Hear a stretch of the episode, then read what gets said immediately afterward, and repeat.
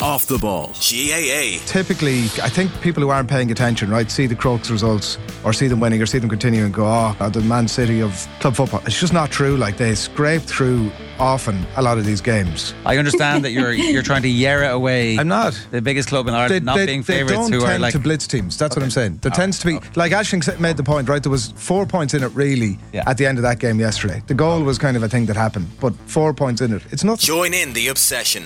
Subscribe now at offtheball.com forward slash join. Football on off the ball. with William Hill. Who you got? 18 plus. See gamblingcare.ie. Kenny, uh, before we get into some Premier League talk, I do want to get your thoughts as a former Republic of Ireland captain on the general talk about the next manager situation. So, a quick glance at the odds just to see what the state of play is, because uh, they're about the only guideline that I have at the moment, because I'm not seeing any great obvious leak in the press or some overwhelming favourite, and we're just counting down until they're announced. So, in so much as the bookies know, Neil Lennon is currently the favourite for the job, kind of seven to four territory. I was a touch surprised to see Steve Bruce second favourite, Lee Carsley third in the running, Roy Keane is kind of five to one territory, and then you've got uh, got uh, Chris Hughton and Gus Poyet maybe around ten to one, and then you're, you're going a bit for, further out for Sam Allardyce, Mark Kennedy eighteen to one, etc. So that top three of Lennon, Bruce, and Carsley, I'm curious for your thoughts on. You've done a bit of TV work with Neil Lennon. Would you care to make things awkward in the TV studio the next time you see him? Yeah, I haven't, been following this too closely in terms of the There's, there's very runners little. and riders. there's very little. There's nothing. There's nothing to follow. Yeah, I heard those names uh, mentioned.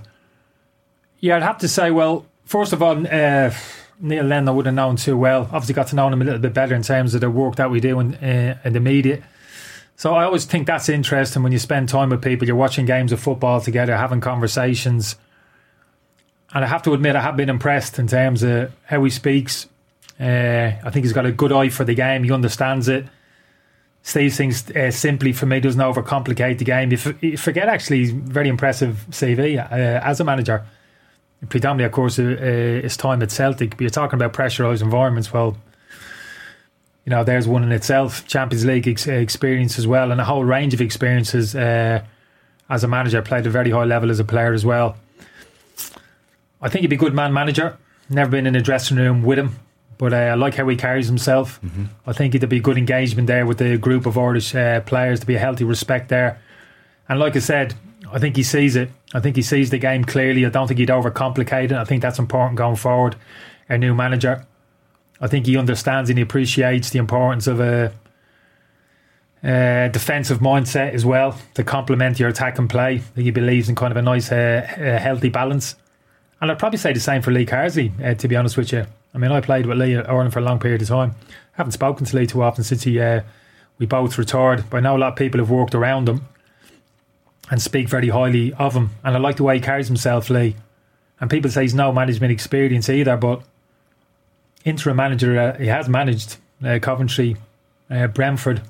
I think he, I remember him getting a manager of the month award actually when he was at Brentford. Went on to manage the Blues only on an interim basis and, and stepped aside at those football clubs, almost backed into the shadows. So Lee strikes me as somebody, and I know this anyway from his character. No big ego there. You know, doesn't want to be the star. You know, doesn't get kind of blown away by oh, I've got to be the top man, the gaffer. You know, it's, it's more so about the team, what's best for him. And Although he ha- hasn't managed uh, for a period of time, he wasn't managing, he was coaching. And I think that's the most important thing, which people need to remember. We need a coach, I think, a really good coach as the next Ireland manager. And I think Lee Carsley certainly falls into that category. Look at the job he's done with the England under 20, uh, 21 team. Saw a bit of them playing when they won the Euros. Well set up, really well set up, very disciplined, well structured team. The uh, talk with Carsley, ironically, despite maybe the, the lack of vast senior management experience, is that, well, would he really take the job? Because he's onto a really good thing in English football. He could come over here for three, four years. Next year aren't many games, a couple of friendlies first half of the year, and then Nations League, and then World Cup will be difficult, and then you automatically get into 2028, which is here in Dublin. So that qualifying period mightn't have a whole lot to offer. And say 2028 didn't go well or spectacularly, suddenly you're looking for a gig again in 2029 in the UK. You've been away a long time, whereas at the moment he's kind of fast tracking onto something maybe interesting. Who knows where it could go because it's gone very well. He could win a World Cup with England, having won the Euros. I've no sense if he's interested. Maybe the heartstrings would pull and he'd want to come back and do it, having played for the country. But uh, I don't know. David Connolly was on a couple of weeks ago and uh, he said he talks to Lee a little bit. He said he wouldn't be so sure Lee would be ready to leave the England situation at the moment. So that's kind of where we are in Carsley. No, I, I understand the point you're making, but ultimately, we only want a, ma- a manager who wants the job. Sure. So if Lee doesn't want it, that's absolutely fine. I, I respect his reasons. So we move on. Yeah.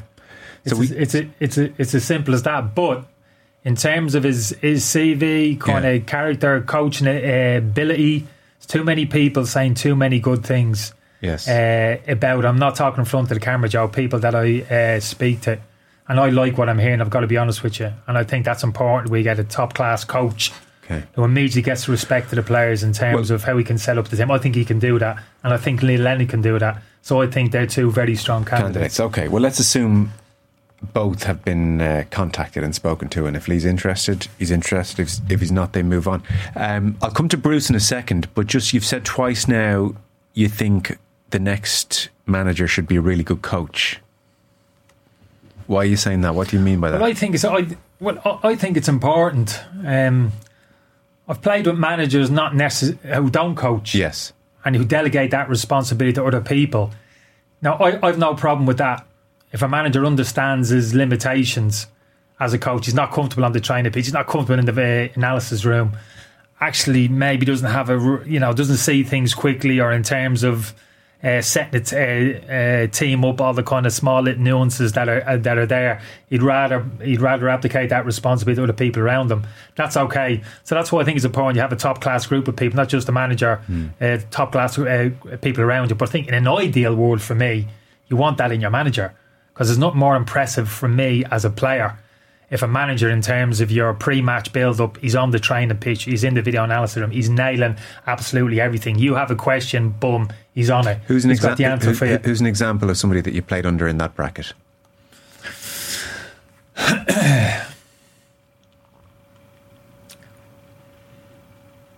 I, there probably wasn't one that absolutely blew me away, if I'm being honest with you, from my own kind of personal experience. I haven't got a huge amount of experience in terms of managers. Um, I played at Mick, obviously, at club level and international football. And Mick was fine. Mick simplified things, didn't over uh, overcomplicate com- complicate the game for us. Mick was comfortable on the, on the training pitch in terms of uh, tactical setup, etc. But I can't say really, and I don't want to be talking down like managers that, that I played with. Sure.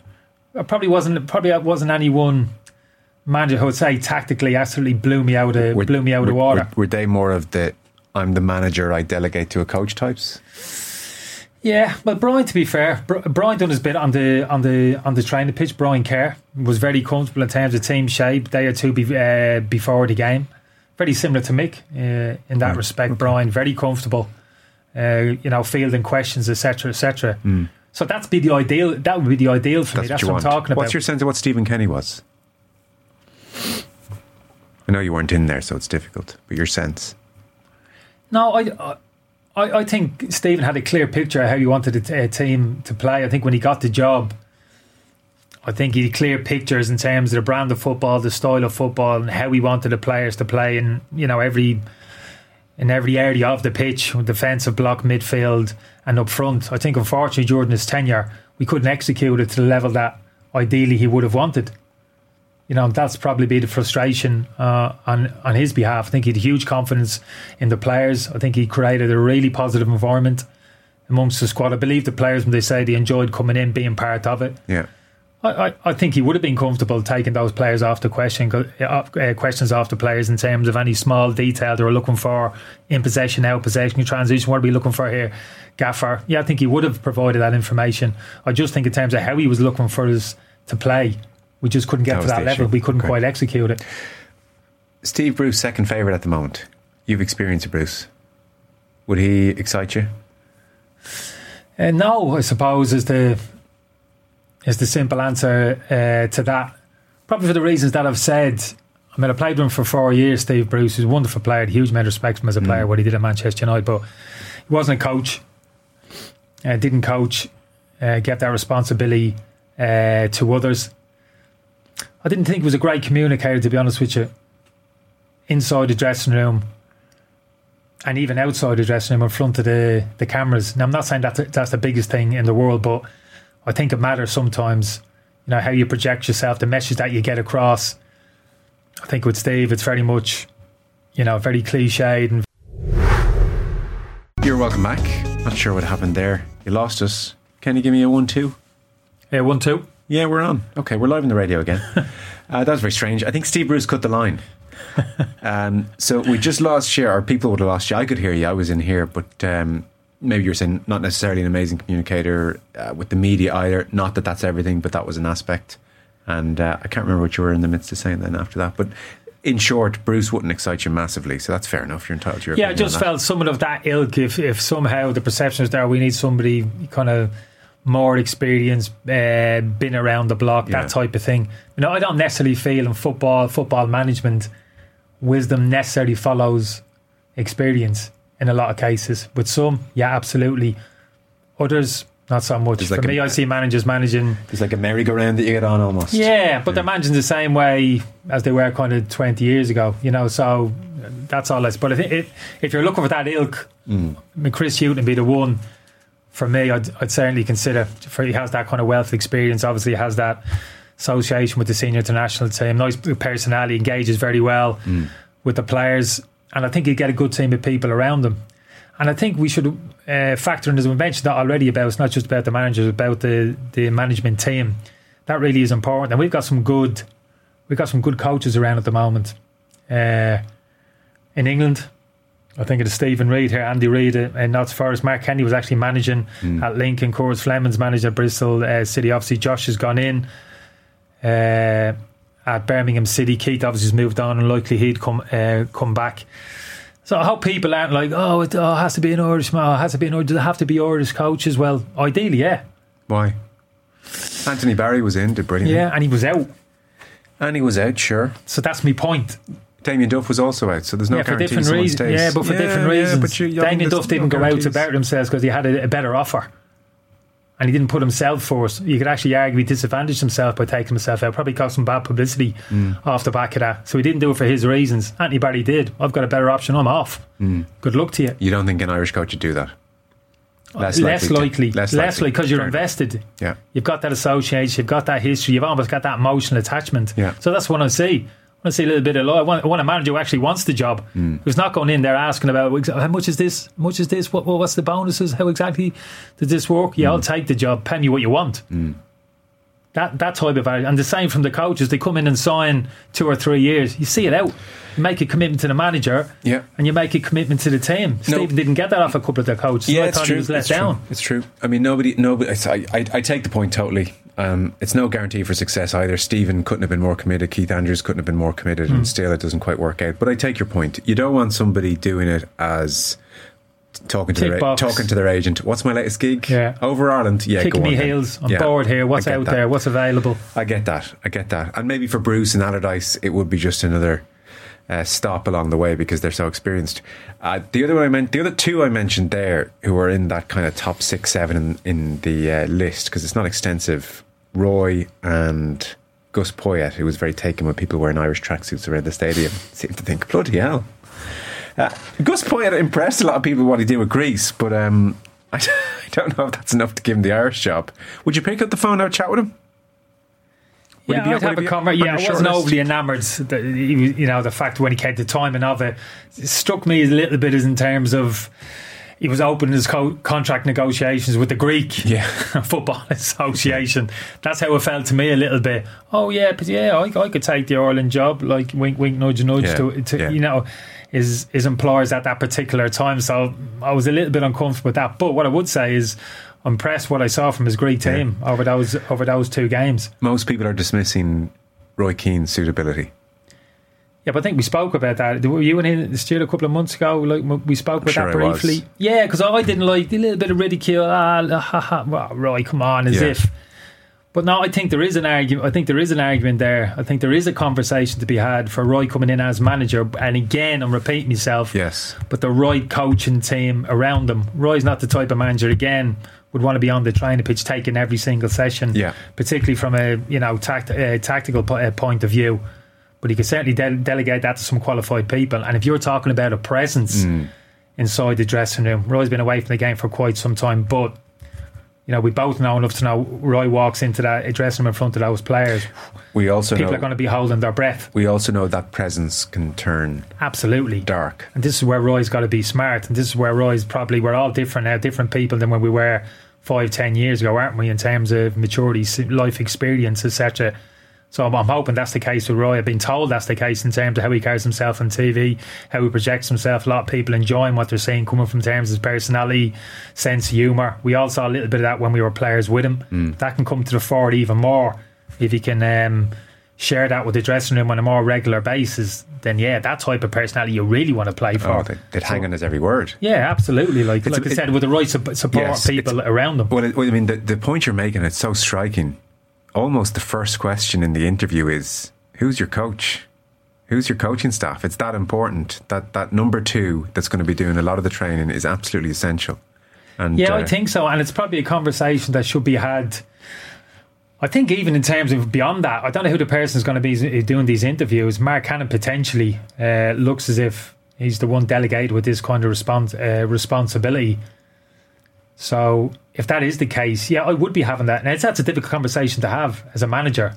You know, having the conversation with a manager, you start approaching, well, look, who potentially you're bringing in. A lot of managers, whoa, oh, you can't dictate to me, etc., etc. So you've got to be a little bit careful. But I think it's certainly, you can certainly ask the question. And you can even evolve that conversation into, well, the coaching staff that you're bringing, how exactly are you looking to play? What is your style of play? What, what are we what are we expecting to see? Hmm. I'd love to see not too many maybe CEOs or whoever maybe you have the football and intellect to have that uh, conversation.